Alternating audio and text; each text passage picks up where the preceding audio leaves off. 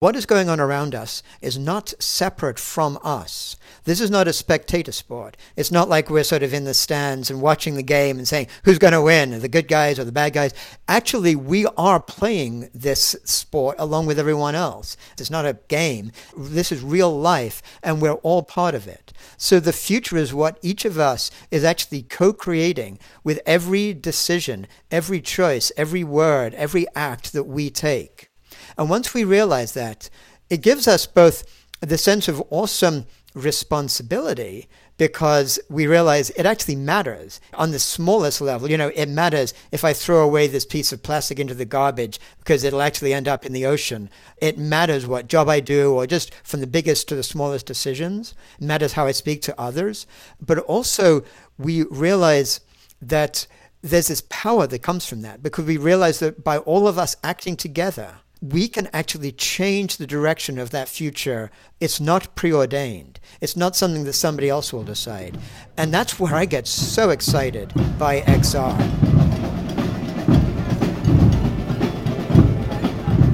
Welcome to the Extinction Rebellion podcast. This episode, Choosing a New Paradigm with Jeremy Lent. We have been trained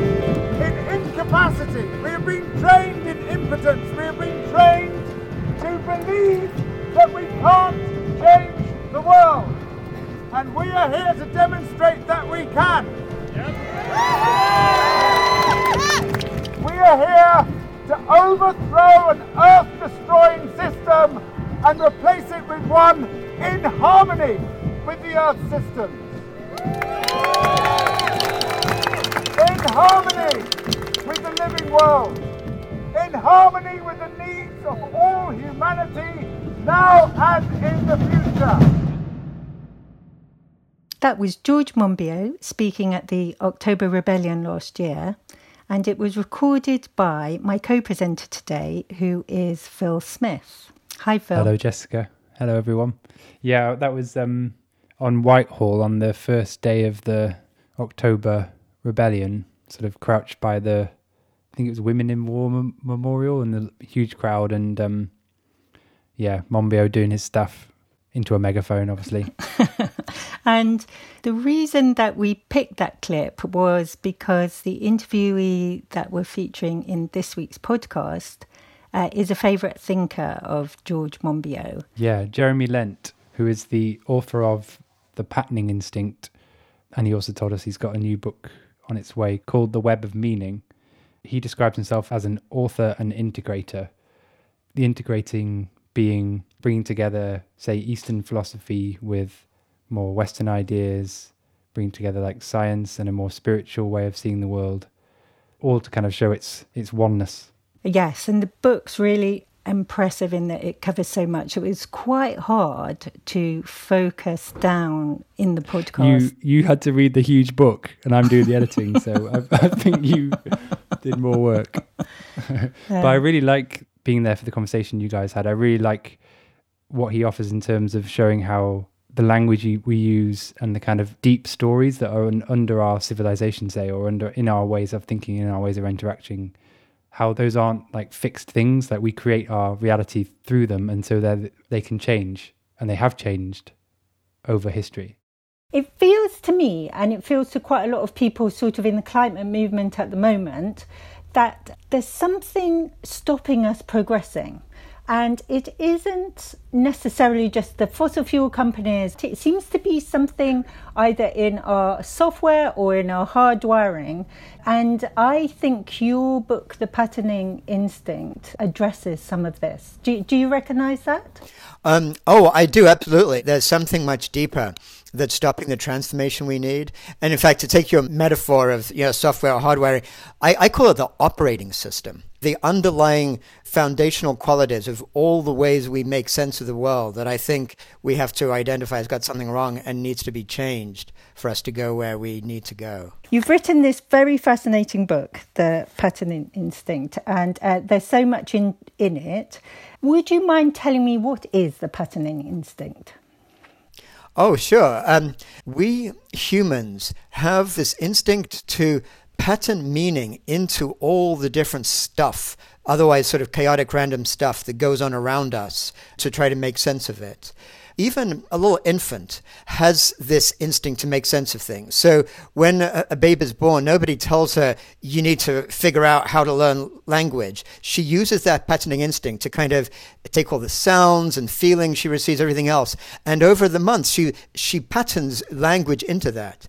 And as we grow up and become uh, sort of kids and then adolescents and then grown ups, we use that patterning instinct to always keep patterning meaning into the cosmos and try to make meaning out of it. So as humans, we're like meaning making creatures, and we're driven to do that because we have this patterning instinct. And in your book, you look at the kind of patterns that different civilizations have used to make sense of the world, and also how that has affected our relationship with nature and with the planet. I think what's interesting is to realize that that same instinct I just described, that each of us has as individuals, works on a community and culture wide basis. So if you think back to the earliest days when humans first evolved language and tried to make sense of the world, they'd look at things like the stars and just everything everything in nature around them. And they need to use that same instinct to try to make meaning out of the cosmos. And so every culture, every sort of big cultural complex, begins to make sense out of the universe by sort of a core metaphor, if you will, to understand how nature works you know, humans spend most of our history as nomadic hunter gatherers, 95% or more of our history. And as nomadic hunter gatherers, the sense they made of nature was really like a giving parent. They sort of saw nature as being really the sort of mother and father and all the different elements in nature, the trees and the animals and the mountains, everything, were all basically spirits that were relatives. So it's like nature was one big family. Um, and from these core metaphors, cultures then begin to d- develop their values. And what I discovered as I went through the history of the different ways in which cultures made meaning is that the, the a culture creates their set of values, and those values are what actually shape history. And after we were hunter gatherers, we then took up agriculture. And in your book, you describe the shift in values and in metaphors there. Yes. So once humans settled down in agriculture, new places of separation and hierarchy began to develop. They'd sort of separate their cultivated land from the wild. And then, as some people got to be more successful than others in growing the crops, hierarchies developed, and fences would be set up between people who owned the more fields and people who owned less. And then hierarchies led to specializations, and then sort of chieftains arise. And we went from an egalitarian uh, history as nomadic hunter gatherers to a much more hierarchical way of living. So, naturally, people began to make sense of the whole of nature in that same hierarchical way. So, from seeing nature as just a giving mother and father, they saw nature basically as a hierarchy of the gods. And they felt that just like they'd have to sort of kowtow to the local chieftain, uh, sort of flatter him to try to make sure he treated you well. They figured they had to do the same thing with the gods. Suddenly, you have priesthoods and sacrifice and rituals and all this stuff to try to propitiate the gods to make sure they didn't bring down famine or floods or whatever on your fields.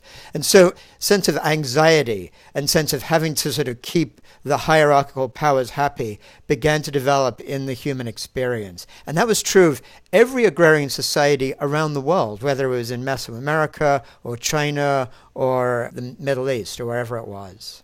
Um, but humans were still sort of lower than the gods. They were vulnerable to being acted upon within this kind of uh, paradigm, this cluster of metaphors that you're talking about there, yes? Yes, they were definitely lower than the gods. But then some of these agrarian societies developed such powerful hierarchies that there was this real belief that the pharaoh or the emperor or whoever it might be was actually divine. So there was this sense that there, wasn't this clear divide that humans are down here. And the, there was almost like a little bit of a gradation, with the highest human being kind of like one step in the divinity already.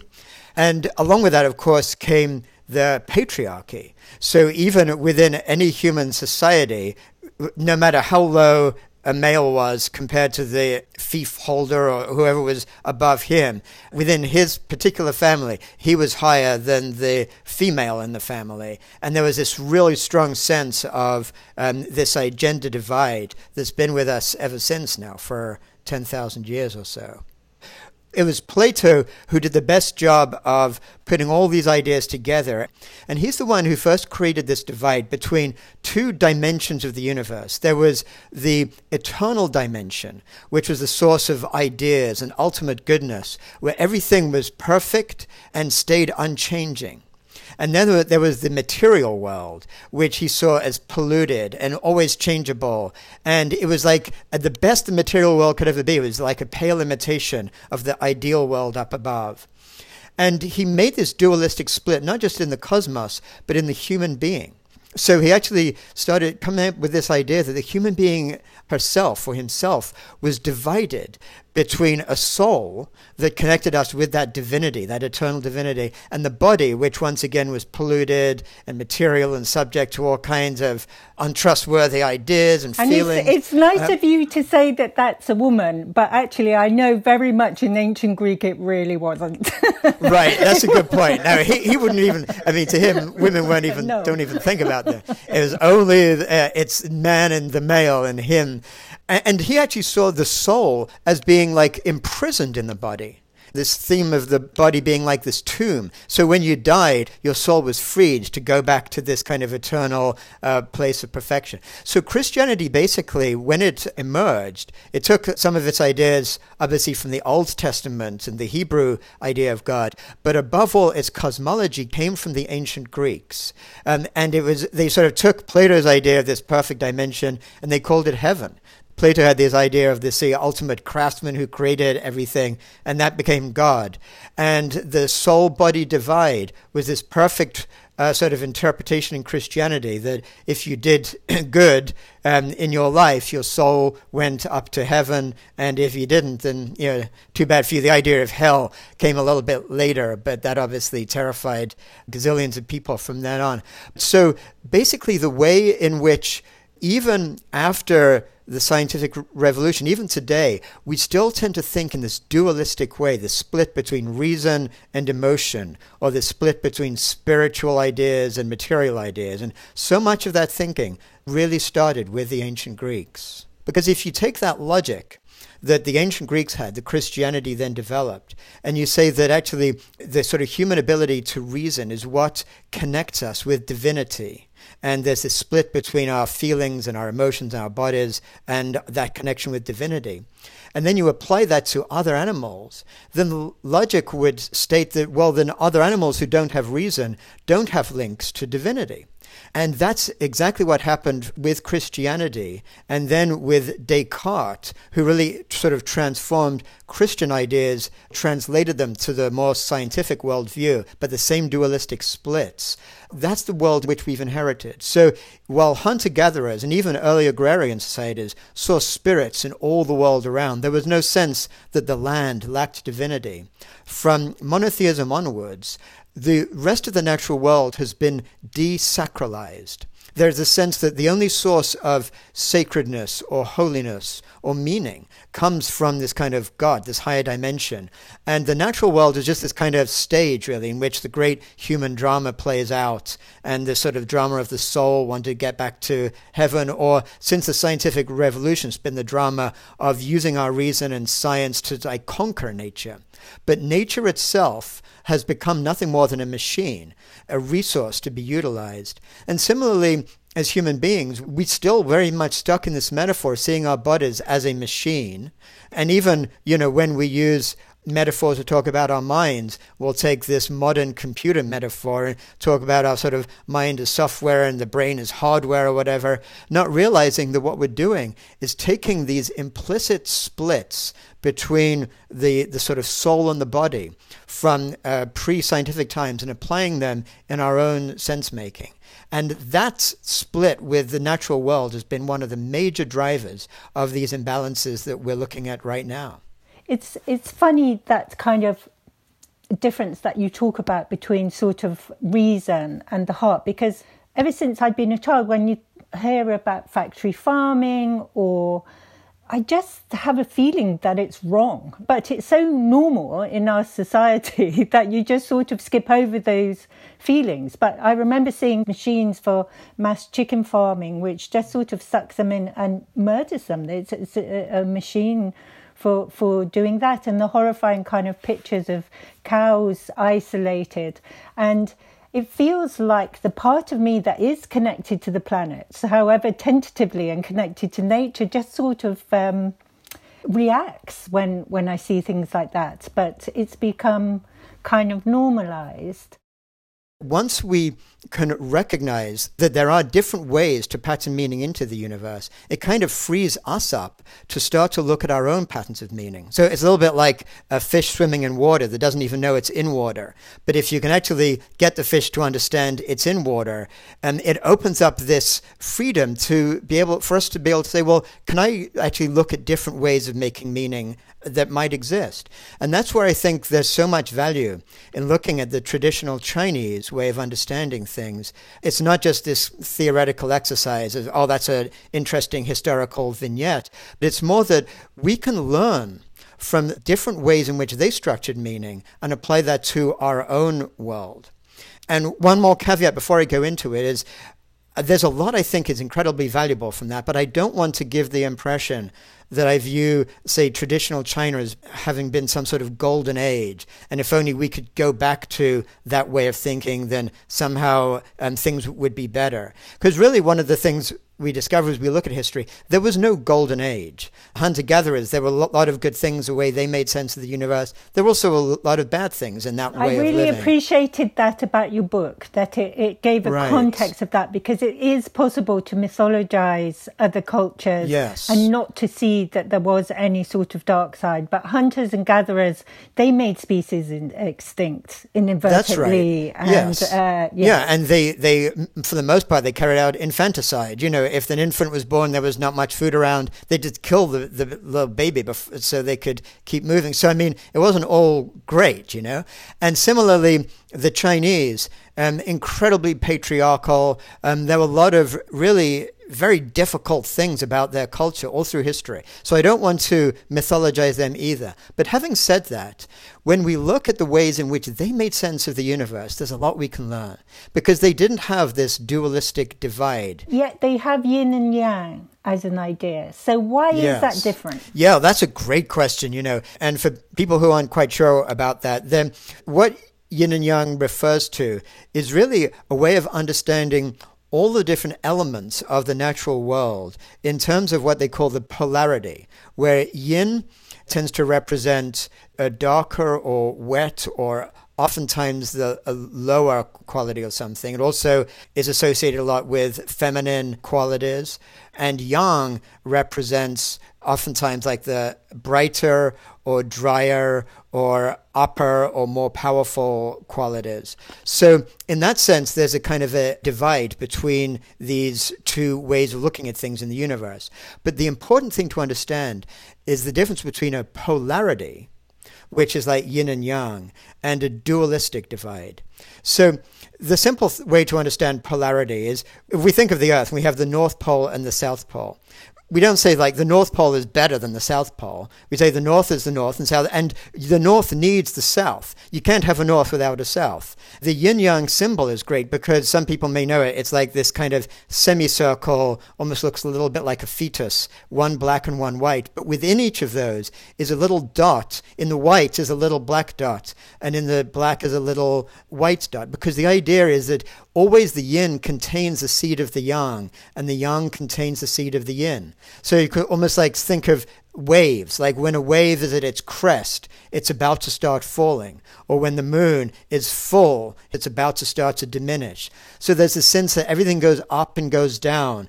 And that's how the Chinese basically understood the whole universe. The duality you were talking about sounds fixed state, and the polarity right. sounds like a process uh, or, or yes. something fluid. Th- that gives a sense of the way the Chinese saw the cosmos. They saw it as being this deeply interconnected, unfolding process. As opposed to being this kind of dualistic place where there was a good dimension of the heavens and the bad polluted world, they basically saw everything as being connected with everything else. They saw the heavens and humans and the rest of the earth as being almost like triads within a deeply interconnected web. So I sort of like to think of their core metaphor of nature as actually being a harmonic web of life. And the reason the web is such a great metaphor is like imagine you're sort of going for a hike in the forest and you see a spider's web. Well, you know that um, one little drop of water that just touches one part of that web will immediately cause it to reverberate. So all the other different parts of that web vibrate in relation to that one drop. And similarly, the Chinese saw that's the way that humans live in this universe, where every action we take has reverberations that can affect, often in nonlinear ways, all the other different elements of the universe around it. So that leads to a very different way of thinking about what humans should be doing in life. So, if in the West, with the dualistic idea, the idea was we should use our reason or we should develop our soul, reject the body, because the ultimate goal is to become sort of reconnected with this eternal dimension up in the heavens, the Chinese saw the ultimate goal of human living to harmonize with that web that if you could live life in a way to harmonize with it, you could live a skillful life. They didn't reject technology, but they wanted to use technology to be able to let those harmonic flows work in more beneficial and effective ways rather than try to sort of destroy some element of what that web was about. Because in a sense, if you destroyed some part of that web, you basically undid part of yourself and you reduced your own quality of life and fragmented your own life. And of course, that's where I see so much that we can learn from that traditional Chinese thought when we try to look at our modern world. A lot of what modern scientific insights tell us is that actually this is what the world is like.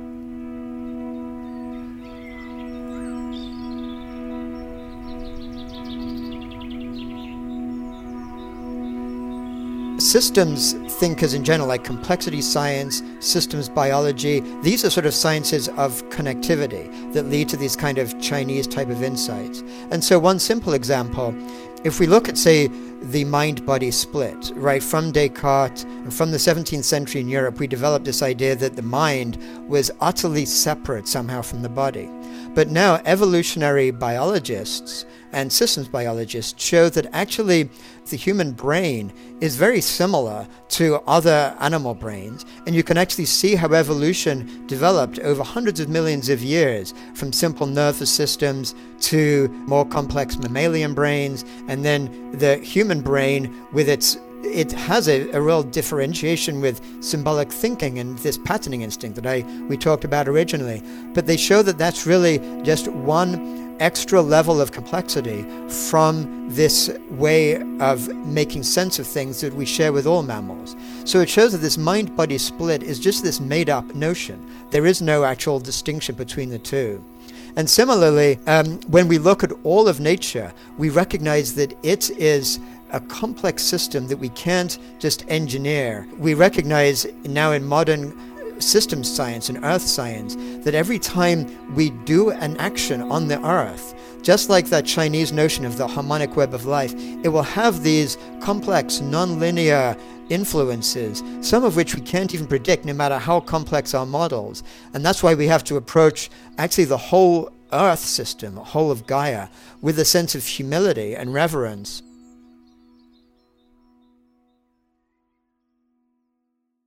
The great Buddhist philosopher of our time, Thich Nhat Hanh, talks about this concept, what, he calls interbeing. He'll uh, do this great teaching where he'll lift up a piece of paper, just a blank piece of paper, and say, In this paper, you'll see the whole universe. You know, you'll see the sun because the trees could only grow because of the sun's photosynthesis, and you, you'll see the water. Basically, every part of the universe is there in this piece of paper.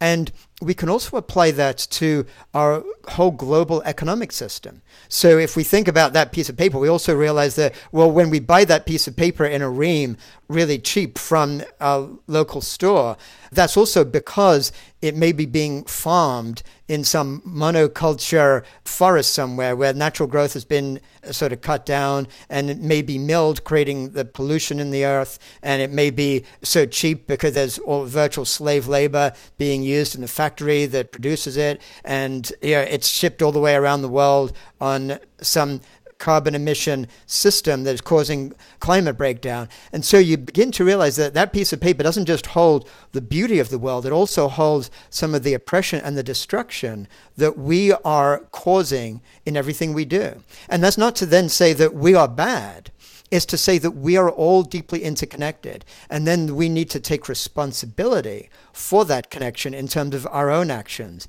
and realize that we can actually affect things in a more positive way by our choices. These days, what do you think uh, the metaphors that are embedded so deeply in our culture that we can't really see them are? As I see it, what we've inherited from the scientific revolution that took place in Europe in the 17th century were some of the, the, core underlying metaphors that we now just take for granted.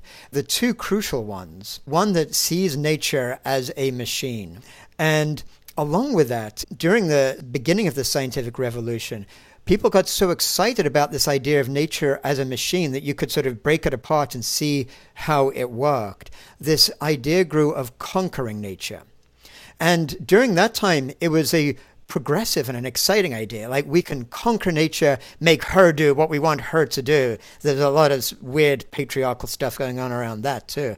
Um, but the idea was that this would free up human beings and would be a great boon to humanity, which it was. And again, just like I don't want people to think that I sort of mythologize traditional China or anything like that. I also don't want to give the sense that I demonize our modern worldview. That scientific revolution has brought untold benefits to masses of humanity for centuries. And it's brought a greater understanding of health. It's brought a greater understanding of all the elements of technology that give us security, that allow us to talk to each other, you know, across thousands of miles, that allow so much that we now take for granted and that we can be grateful for. So there's a ton of wonderful things that came from that. Not just technological progress, but moral progress came from that scientific revolution set of thoughts of recognizing the sort of shared brotherhood or sisterhood of all of humanity and elements like that. Um, but what people sometimes get wrong is they conflate capitalism and that progress. And they say that the capitalist system is what's responsible for that progress, whereas really it's the greater understanding that the scientific revolution brought to us that gave the sense of progress has led to things like hygiene understanding and great changes like that around the world. But along with that, because nature was now seen as a resource to exploit, and along with this incredible sense of white supremacy that came from that Christian belief in knowing the truth, we had this unbelievable gruesome exploitation of other human beings that have occurred now for hundreds of years uh, through colonialism and imperialism, and now continues from this kind of global north south divide and this incredible inequalities of just unbelievable statistics like the wealthiest 26 billionaires in the world own as much wealth as half the entire world's population. Just amazing. And this incredible exploitation of natural resources. And again, even that word natural resources just shows the way that the language itself has taken these ideas within it. So living entities, as you said before, Jessica, have been turned, we think of them as machines when they're actually uh, factory farmed animals, are carrying sensitive animals that go through excruciating pain and torture that we don't even have to think about. And as we develop our GDP growth and material growth over the world, we're doing it at the destruction of the natural world. So much so that, it, in fact, just since 1970 alone, so in just the last 50 years, 60% of animal populations worldwide have been destroyed, have gone. So the majority of what was alive in the world just 50 years ago is gone now. In the oceans, it's even more extreme.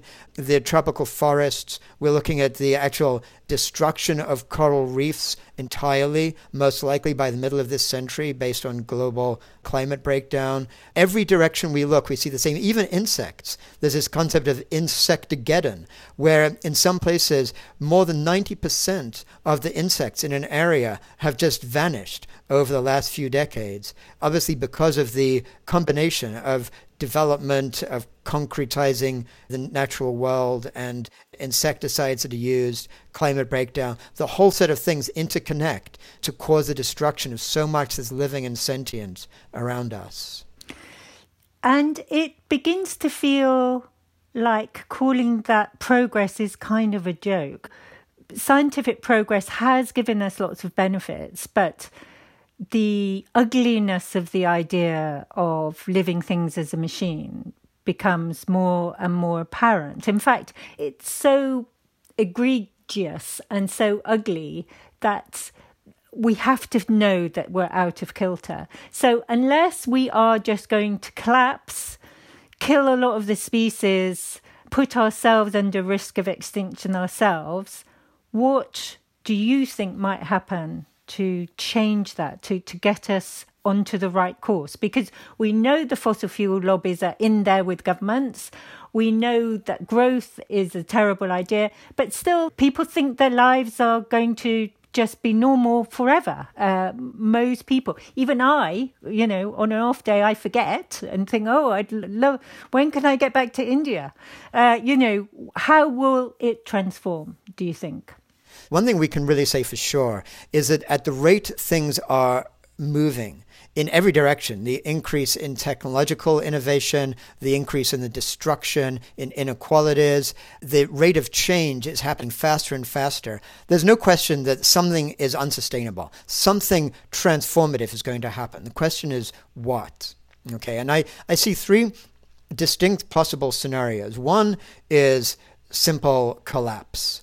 And obviously, people who are tuned in to Extinction Rebellion and what that's about are only too aware that if we keep going at this rate, it's very easy to see how things will collapse. I mean, climate breakdown itself is enough to lead us to that. At the moment, we're heading towards a three degrees Celsius rise in temperature by the end of the century. Many scientists are showing increasingly it looks very likely that we'll be going even faster than that unless there's drastic change. And that is simply not consistent with a continued civilization. The massive famines, uh, massive refugees caused by that will just lead things to uh, start to unravel. That's a terrible fear and a terrible risk. Then we need to ask why aren't some of the wealthy, powerful people in the world more concerned about what it is that we see so obviously? And there's another scenario that may develop, which is almost like a bifurcation of really the human species. Some people talk about this as a fortress Earth scenario. I call it in my book techno split. And there's this notion of that this sort of affluent minority of the wealthy classes around the world basically cordon themselves off from the collapse that other people are experiencing. And we see that in the incredible inequalities taking place right now, so that they siphon themselves off, they maintain their sort of internet enhanced infrastructures, and they actually continue some form of separated civilization where most of the world continues this collapse that we've just been describing. Now, from a moral standpoint, I view that as almost more perhaps more egregious than the overall collapse of civilization. Because then it's a little bit like some people in a gilded lifeboat after the Titanic sinking and kick other survivors out into the ocean so they can have their like place just for themselves. And I think that's something we need to be more aware of because that's almost like the implicit direction that our society is actually moving into unless we do something about it. So I'm often trying to get people to be more aware of that scenario as one of the reasons why there seems to be this complete insouciance by so many in the elite classes about what's actually going on. But there's a third scenario that I personally get excited by. And I spend uh, most of my time thinking about and writing about and exploring the possibilities of. And that's really this great transformation to a different set of values. Just like we saw from hunter gatherers to agrarian values or from agrarian to scientific values, we can shift our culture to a different set of values. And the irony is that while that might seem so transformative and so impossible, it's really that is the only way in which we can actually see our actually a future consistent growth in the quality of life and humans being able to harmonize with the natural world into the indefinite future. So, what this really means at the deepest level is a shift in the way in which we recognize our identity and our meaning and our values in the world from one of separation to one of connectivity that if we look at this worldview we're in right now, it's all about layers and layers of separation, with agriculture separating your cultured fields from the wild, then with the ancient Greeks separating the body from the soul and goodness from the natural world, and then with scientific revolution separating individuals from each other, leading to this extractive capitalism that we're dealing with right now. But in fact, what traditional Chinese or what modern systems science tells us is actually we are all deeply interconnected. And when we actually apply that to ourselves, we, that can shift everything in terms of our identity and our values and the way in which we organize the world to one where as humans, we realize we're connected with all the different parts of ourselves, with our feelings and our thoughts are one integrated piece. We're connected with our community. We're connected with the whole human community around the world. And just as importantly, we're not just connected with the rest of life, we are life. We are nature.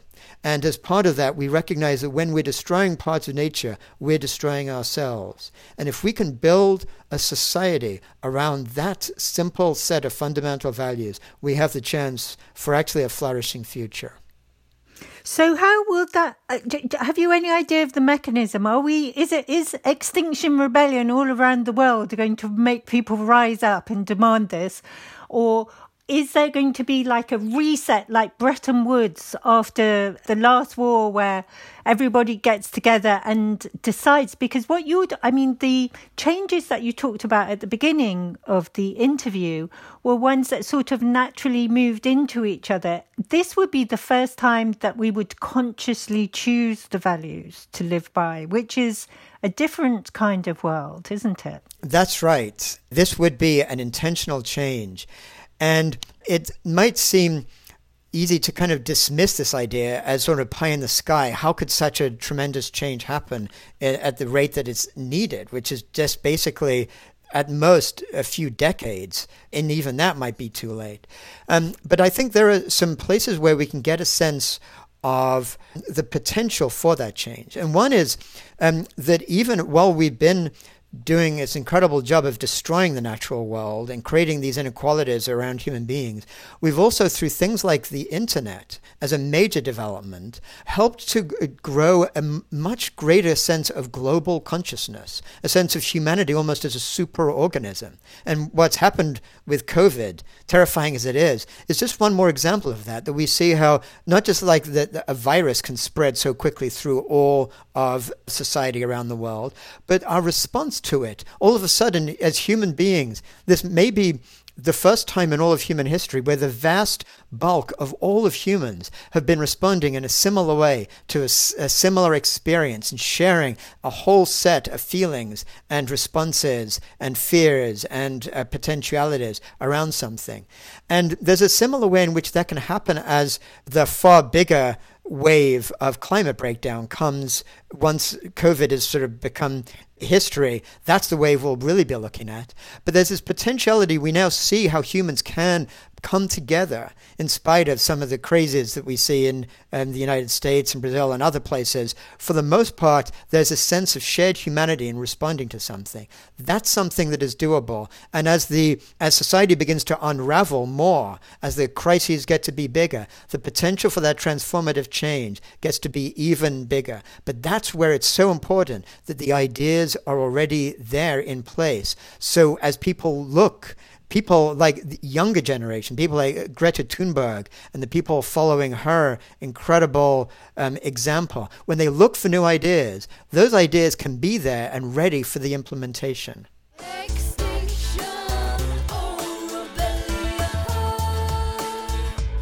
run out of excuses and we are running out of time. We're looking at mass starvation within 10 years. The reality is we're sleepwalking into a catastrophe. Change is coming, whether you like it or not.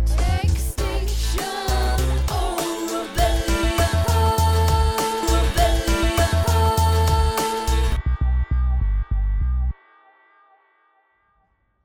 What did you, what did you like about talking with him, Jessica? I loved the way that he spoke about yin and yang and uh, the difference between that and divided thinking, because that was something that sort of bothered me. And I'm not sure if I ever Hmm. knew that before, but uh, it's certainly, I now completely understand it. Yeah, the difference between duality and polarity. Yes. Um, the other thing that really jumped out at me, I don't know if you responded to it, but what he called the techno split of there potentially being a sort of master race emerging of sort of one percenters who have hived themselves off um, from the rest of humanity and are living in a luxurious, safe way while the rest of the world is going through massive crises uh, due to climate change. I find that really chilling. Yeah, and the fact that that's that that's almost like what we're on at the moment in a way in terms of the huge inequality. That's kind of that nightmare taken to its furthest Yeah. way in a way. And I think one of the reasons that we in the global north are complacent is because we're not so profoundly affected by the climate and ecological crisis. It feels like it's down the road for us, whereas in the global south it's right now. And how, about- how about you, Phil? What were the things that you came away with? What we both chatted about it a little bit afterwards. That I really liked his generosity of spirit in terms of um, saying that you know we don't have you don't have to throw everything out the window. It's not like science equals bad, and we should wish away all the kind of beautiful things that scientific integrity and exploration have brought us in terms of living more enriched lives, but also that we can try and serve a different story, perhaps.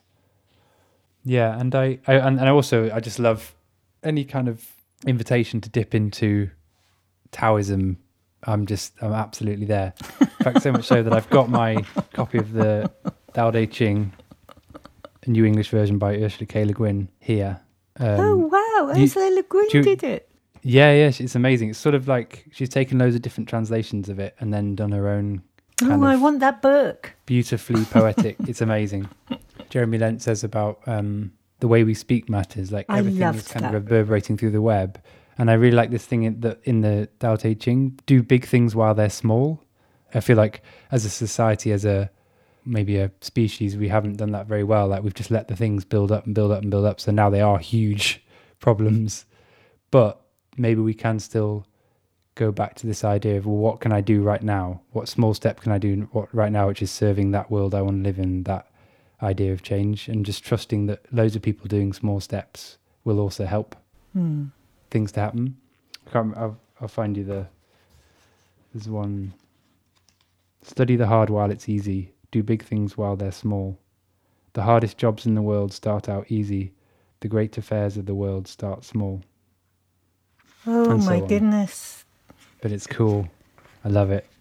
Yes, very germane to our times. Wow. The tree you can't reach your arms around grew from a tidally seedling. Uh, seedling. I'll stop now, but Um, one thing that I feel a little bit regretful of is that Jeremy has a vision of what, a, what an ecological civilization might be like, and there just wasn't really room in this podcast to cover that. But it has given me an appetite to try to find an interesting thinker on that subject for a future episode. great. He's actually, in, in a way, almost got like a kind of vision of how it would practically work. In a way, like Yeah. how our money would be organized, how our housing would be. Yes, and there would be crimes like ecocide uh, that people would have to keep away from. And I think one of the other ideas is that corporations, you know, I think it's pretty well known that corporations can act like psychopaths, and uh, you know we can frame them as having um, some kind of responsibility towards humanity before they have to get profits for their shareholders, whereas at the moment they just have to get profits for their shareholders in many jurisdictions. Amazing. I really like this idea that there'll be some people whose like job in in this awakening that we need is is to kind of provide the big ideas or I don't know make the sandwiches or whatever and everyone's got their own part to play. Yes and um, but we all have a role so cool like some people are more about ideas some people are more like no i actually know how to create the legal framework required for a new law or like some people can just know how batteries work. It's so cool. Yes and can grow things. I have got yeah. to learn to grow things